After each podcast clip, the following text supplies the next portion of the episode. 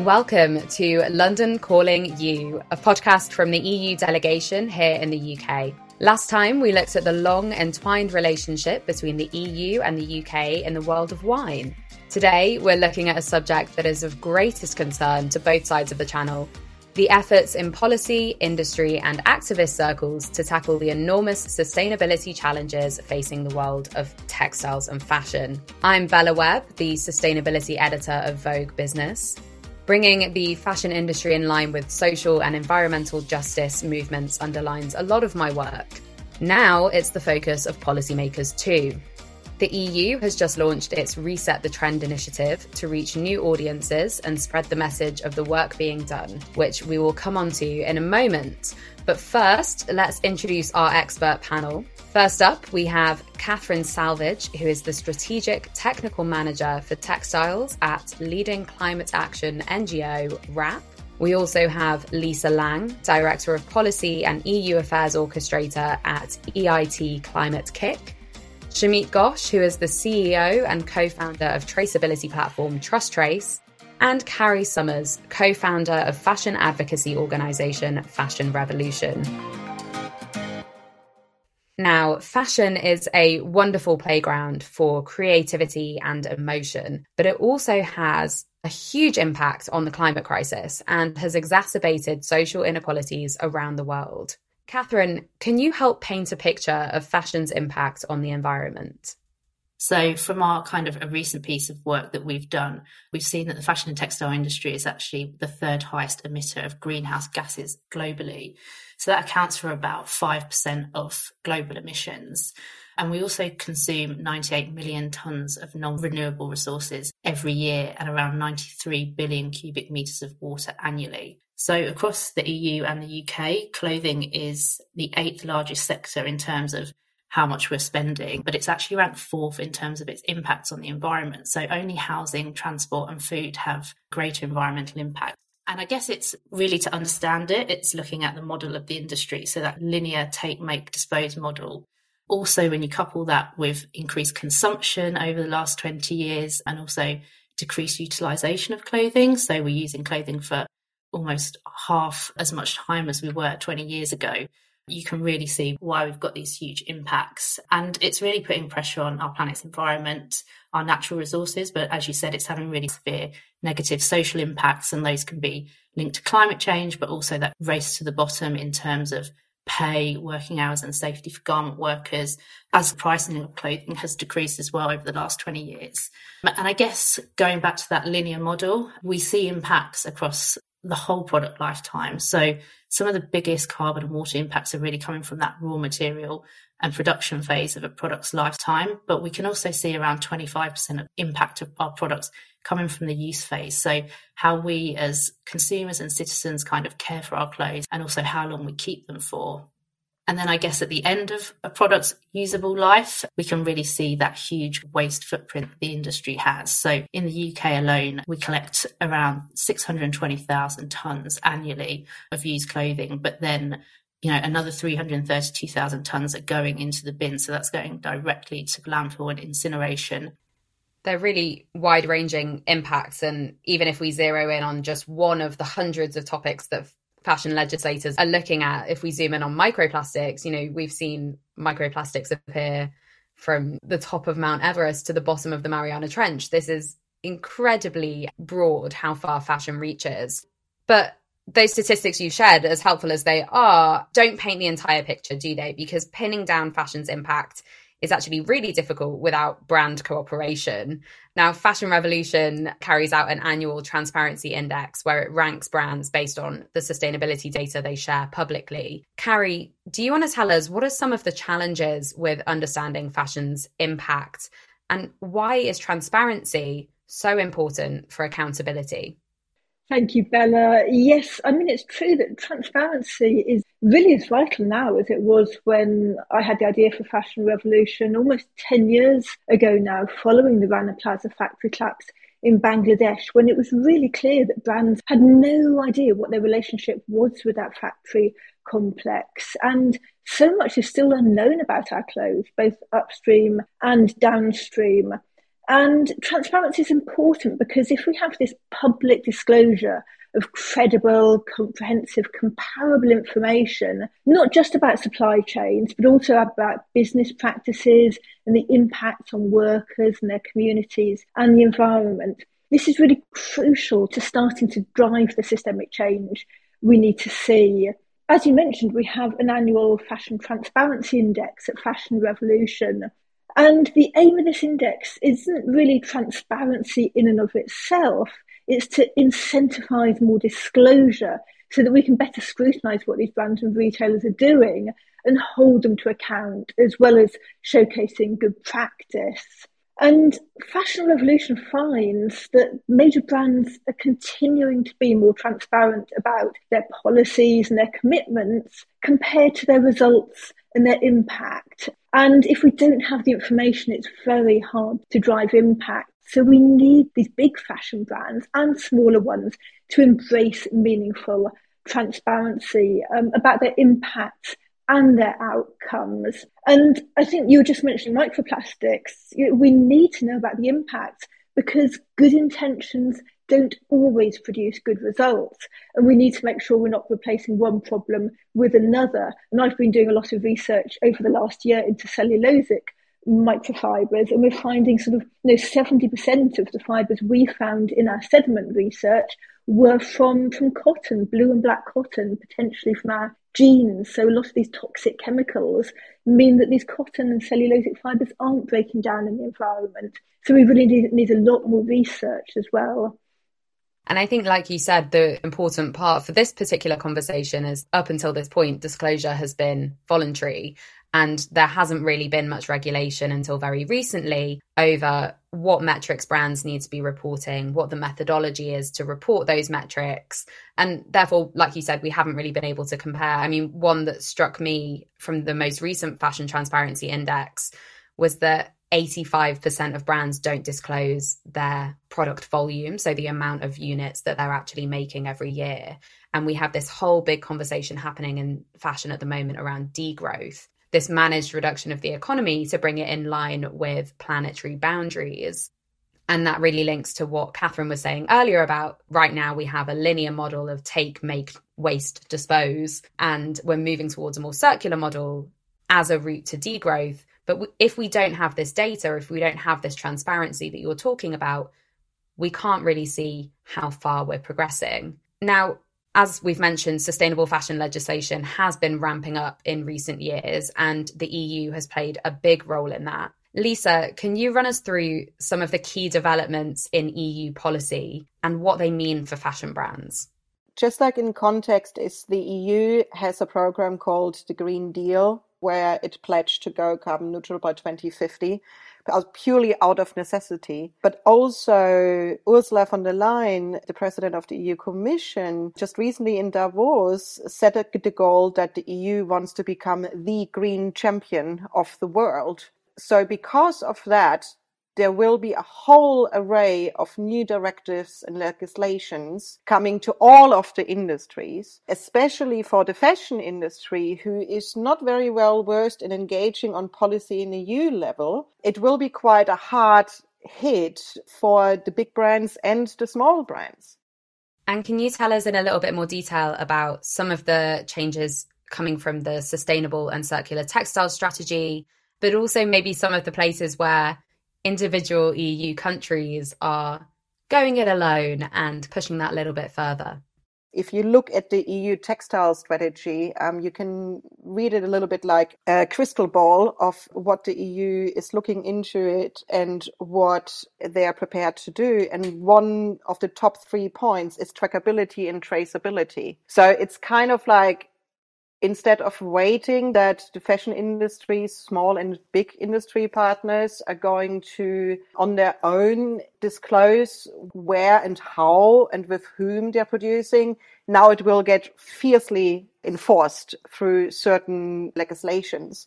And one of them already starts is the so-called CSR, the Corporate Sustainability Responsibility Directive which basically just says is that you have to disclose your supply chain and also prove that you don't violate human rights. If you can't, you won't be allowed to trade in the EU. That actually will start next year. It will go through the parliament mid of this year. It will start with the first top 50 industries in Europe and it will become mandatory for SMEs, for small, medium sized enterprises by 2026. So the speed and the pressure, which will now come from top down, will be quite hard. And in context of the EU bubble, which is always a little bit, okay, uh, that's the thing when we work in democracy, is like it will take a long time, but the speed will be for especially the fashion industry kind of mind boggling. We spoke recently about what France is doing. They've got their anti waste and circular economy law that's having a phased rollout at the moment. They're working on extended producer responsibility, which is what we call EPR. But there's lots of very specific actions that brands need to take in the short term, as well as these more kind of structural, systemic, long term changes. Just going to run through a couple now. From January 2023, it is forbidden to destroy unsold goods. That's a practice that got a lot of heat in the media over recent years when brands were found to be burning luxury goods, for example. Labels on garments will need to include the percentage of recycled material by weight, details about the future recyclability of the products, the presence of harmful or hazardous substances, a warning about microplastic shedding if the garment contains more than 50% synthetic fibers by weight, and traceability information as far reaching as the country of origin for various steps of the manufacturing process and not just the finished garment. Now, Shameek, I want to come to you next. What has the UK been doing about sustainable fashion legislation? Given the regulations that we now see in the EU and also nowadays from the US side related to UFLPA, I think there is a lot more action going on. UK, I think we are seeing quite a few brands getting interested, but they're just getting started to get a strategy in place internally. There's uh, still a lot of work to be done in really getting the work started with the suppliers because for this you really need to incentivize and work with the supply chain a lot because getting a data about a product and product specific material movement takes a lot of effort and time. Given the timelines that we've heard about just now 2023 2026 it's really a tall order for many of the fashion brands globally and also specifically to the UK I think most of them are just getting started so I think it will take a lot of strategic intent and focus you mentioned the US there. Obviously, as you said, the UK is lagging behind the EU a little bit in terms of legislation. But the US has had this very fast turnaround where it suddenly looks like it might be a bit of a leader, specifically around garment worker rights. Do you want to tell us about some of the key pieces of legislation that are either passed or pending that have come through the US in the last sort of 18 to 24 months? The most commonly referred one is the UFLPA, which is the Uyghur Forced Labor Control Act. I think that is putting a lot of pressure, and that is not only on the fashion industry but also on electronics and a few other industry also, because this is leading for customs authorities to hold back shipments at the ports of entry, and this is impacting a lot of people and the business. I suppose in some ways the US could be a sort of blueprint for the UK in terms of the speed of turnaround. And maybe the EU is an indicator of what kind of turnaround we need. A couple of the other US legislations that we've seen coming through California restricted single use plastics. It also passed Senate Bill 62, guaranteeing a minimum wage for garment workers. Then we had New York Senator Kirsten Gillibrand bringing through the Fabric Act, which tried to bring that Senate Bill 62 garment worker protection up to the federal level. And we also have the New York Fashion Act. So lots going on in the US that could point to the future for the UK. But do you want to just explain, Shameek, why it's so important for UK businesses, especially post Brexit, to be paying attention to what's happening on the global stage and not just domestic regulations? So first of all, I think uh, as the regulations shows that I think once it starts happening in one key part, it starts getting replicated across the globe. I think it will be coming in the UK also very soon, uh, given that uh, US still uh, UK is doing so much of trade with EU still.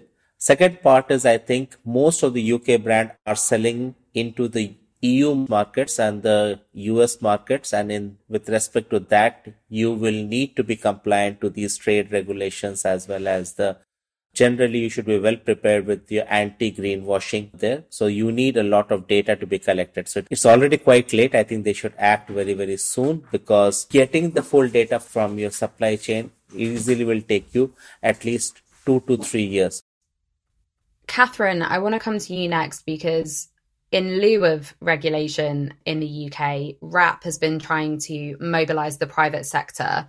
Tell us about the Textiles 2030 initiative. Yes, so at WRAP, we run the Textiles 2030 voluntary agreement, which is an initiative. So it's a, it's a private public initiative that brings together policymakers and businesses to really try and tackle the issues that we're talking about and track measure and track progress on targets. So, yes, yeah, so we have set targets for the UK um, fashion and textile sector to reduce um, their carbon impact by 50% by 2030 and their water impacts by 30% by 2030. And we bring together the full textile sector, so from your brands and retailers to the reuse and recycling sector, as well as sort of circular business model providers, trade associations, and academia, as well as kind of government on board. So we um, have a, a, footprint tool that our, our signatories use to track and measure their progress. The brands and retailers that are signed up to Textiles 2030 actually cover around 62% of the textile products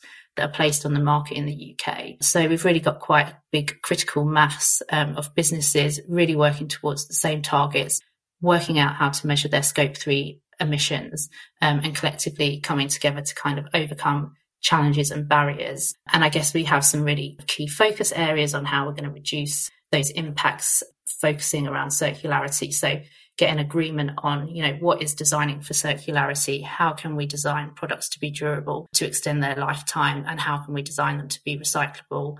And also how can we include as much recycled content as possible? We also are looking at how we can kind of scale up circular business models in the UK. So, you know, what are the barriers for brands and retailers at the moment? And then our third area is around closing the loop on materials. So how can we bring the whole sector together upstream and downstream to really close the loop on materials in the UK, so looking at the collecting and sorting infrastructure, but how that then connects to global fibre to fibre recyclers. And I think we take this target measure act approach, as you mentioned, in lieu of legislation currently in the UK. A voluntary agreement like this can really catalyse the industry to start taking that action, but also start preparing them for policies that might be coming in in the EU. Lisa, you often refer to the 27 EU member states as your 27 children. How do you shepherd them towards consensus and how might we replicate this on the global stage? yeah, and I wanted to say, like, with absolute respect, that, like, of course, this is like the advantage in the EU. I want to celebrate this is like that, like, the diversity and heritage and culture we have with those 27 different members is a huge potential especially, you know, working in a cluster system that makes us even more resilient and also competitive. But of course, it requires a lot of coordination. And that's the thing is, especially for the fashion industry, there has been a lack of cross industry coordination. Other industries do, like they have organized lobbyist and interest groups who are constantly in Brussels and engage with policymakers to, you know, have an open door and open discussions are like, look, because the policymakers, they do have to make policies with or without the industries. It's their job. And we do have a lot of, frankly, useless policies because they were made without consolidation with the industries. And that is really what has to be avoided now is because we don't have the time to play the ping pong between the policymakers and industries. We have to work together. So that means the fashion industries has to consolidate and work together in a culture where collaborations is not a part of the culture, where working together towards innovation is not a part of the culture. I worry that for this industry, it might be really, really difficult. So with Climate-KIC, we are the co-chair of the United Nations Framework Convention on Climate Change, UNFCCC. So we are co-chairing the innovation pavilion at COP. And one of the topics we are looking into it is simply that our challenge is by 2050, we have to clothe 10 billion people on a climate and sustainability agreeable standard. That is the overarching issue. And the question is if the current fashion industry can actually do that with a lack of a huge lack of consolidation, a huge lack of digital skills, a huge lack of understanding how to engage with policy and the innovation actually comes from complete different industries. And the level of pressure which will come on EU level might mean that a lot of brands simply won't survive. So it will be quite interesting who will actually be the game changers in the fashion industry.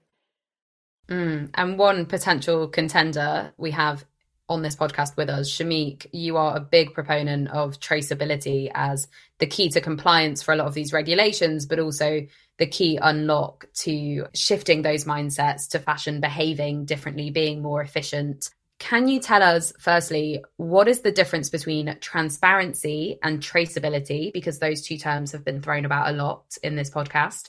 And secondly, what are some of the challenges for brands seeking supply chain traceability? Sure. And I think I will also add one more thing to that, which is trackability. That will, I think, complete the circularity loop also. So if you are a fashion brand, you should be able to know where the, your source of all your raw materials to the final product is. So effectively, we call it fiber to garment or source to garment kind of a journey. And that is what we call traceability. And once you know this journey, and if you are able to share this information with your consumers or your retailers. That is what we call transparency because you now are able to communicate.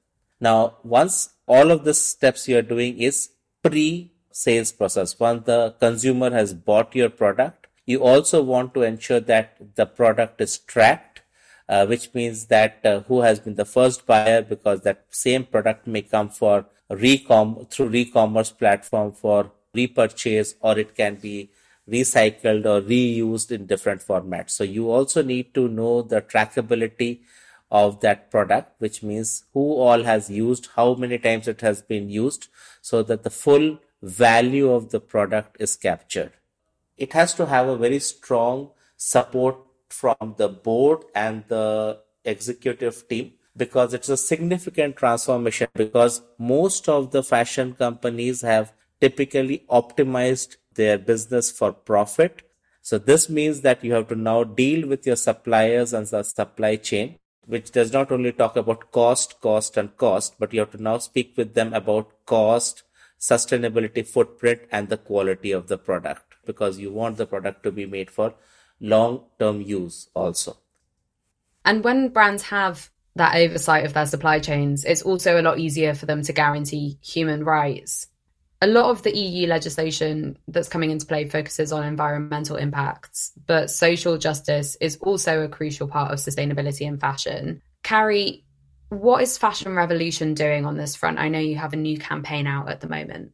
Yes, um, I mean, you're right. We talked earlier on about the EU's textile strategy, but that strategy is missing out some of those key human rights aspects from its focus. And we have to see the environmental and social sustainability as two sides of the same coin because really however sustainable the materials are our clothes can't be sustainable if they're made by workers, you know, often marginalised women of colour who are trapped in poverty and who, as a result of these low wages, are often forced to send their children out to work at an early age. And at the moment, there is no legislation ensuring a living wage for garment workers, and brands just aren't doing enough in last year's Fashion Transparency Index, which we, we published in July, 96% of the major fashion brands still don't publish the number of workers in their supply chain paid a living wage, and nor do they disclose whether the labour costs are ring fenced within price negotiations. And research has shown us there's around a 45% gap at the moment between what workers take home and what will constitute a living wage. So, Fashion Revolution at the moment is leading a Europe wide coalition called the Good Clothes Fair Pay campaign. It's a European citizens' initiative which is demanding living wage legislation, which we really urgently need to see. If the proposal is enacted, this legislation would require brands and retailers which have garments passing through the EU, so that would include know, UK brands who are exporting a lot of, of their fashion to the European Union, to assess the wages in their own supply chains and start to put plans in place to close that gap and publicly disclose their progress. And the Good Clothes Fair Pay campaign needs 1 million signatures by July 2023 in order to be considered by the European Union policymakers. And anyone with a European Union passport, it doesn't matter where you live, can sign that now. That's at um, goodclothesfairpay.eu.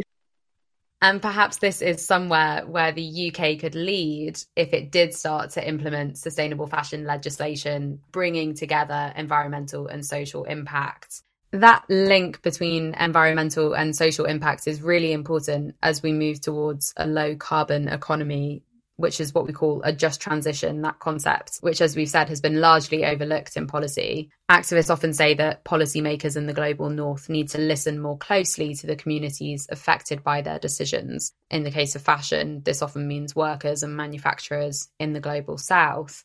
And traceability, transparency, trackability are all crucial to that because how can you address those communities affected and amplify their voices in policymaking decisions if you don't know who they are and where they are? Lisa, what else do you think is missing from the conversation around sustainable fashion legislation? I think the biggest issue what we have in the fashion industry is the enormous amount of overproduction. The numbers officially say on average 30 to 40%, but we know it's far, far more as much as I guess it's important to talk about recycling, repair, and resell, the biggest impact we can make on actually tackling overproduction. And in order to do that, this is linked with digitization, trackability, traceability of the supply chain. So those things will go hand in hand. And the other big issue, and you can see that as a Green Deal EU industrial plan is bringing manufacturing closer to where it's actually sold and consumed, not only to reduce the carbon footprint of transportation, but also like to increase the skills and understanding how things are actually made. Catherine, any final thoughts from your side? Yeah, I think, you know, we have touched on it and we've touched on that concept of degrowth. But yeah, I do think that all these actions that we're taking really need to reduce consumption because there's no point in us you know, making more durable products, making products that are repairable and recyclable if we still consume more and more of them. So, yes, just really putting that focus on how these actions that we want the industry to take are actually going to reduce overproduction, like Lisa said, but also overconsumption as well. Lovely. A huge thank you to everyone for your time and insights. Loads of food for thought there. To people listening at home, you can keep up to date with what the EU is doing to make fashion more sustainable by visiting the website or following the Refashion Now hashtag. For listeners in London or those visiting, be sure to check out the exhibition on sustainable fashion and the circular economy that will be launched later this month at the 12 Star Gallery at Europe House in SW1. All details available on the European Delegation website. But for now, goodbye and stay tuned for the next episode of London Calling EU. Reviews, as always, very welcome. Thank you for listening.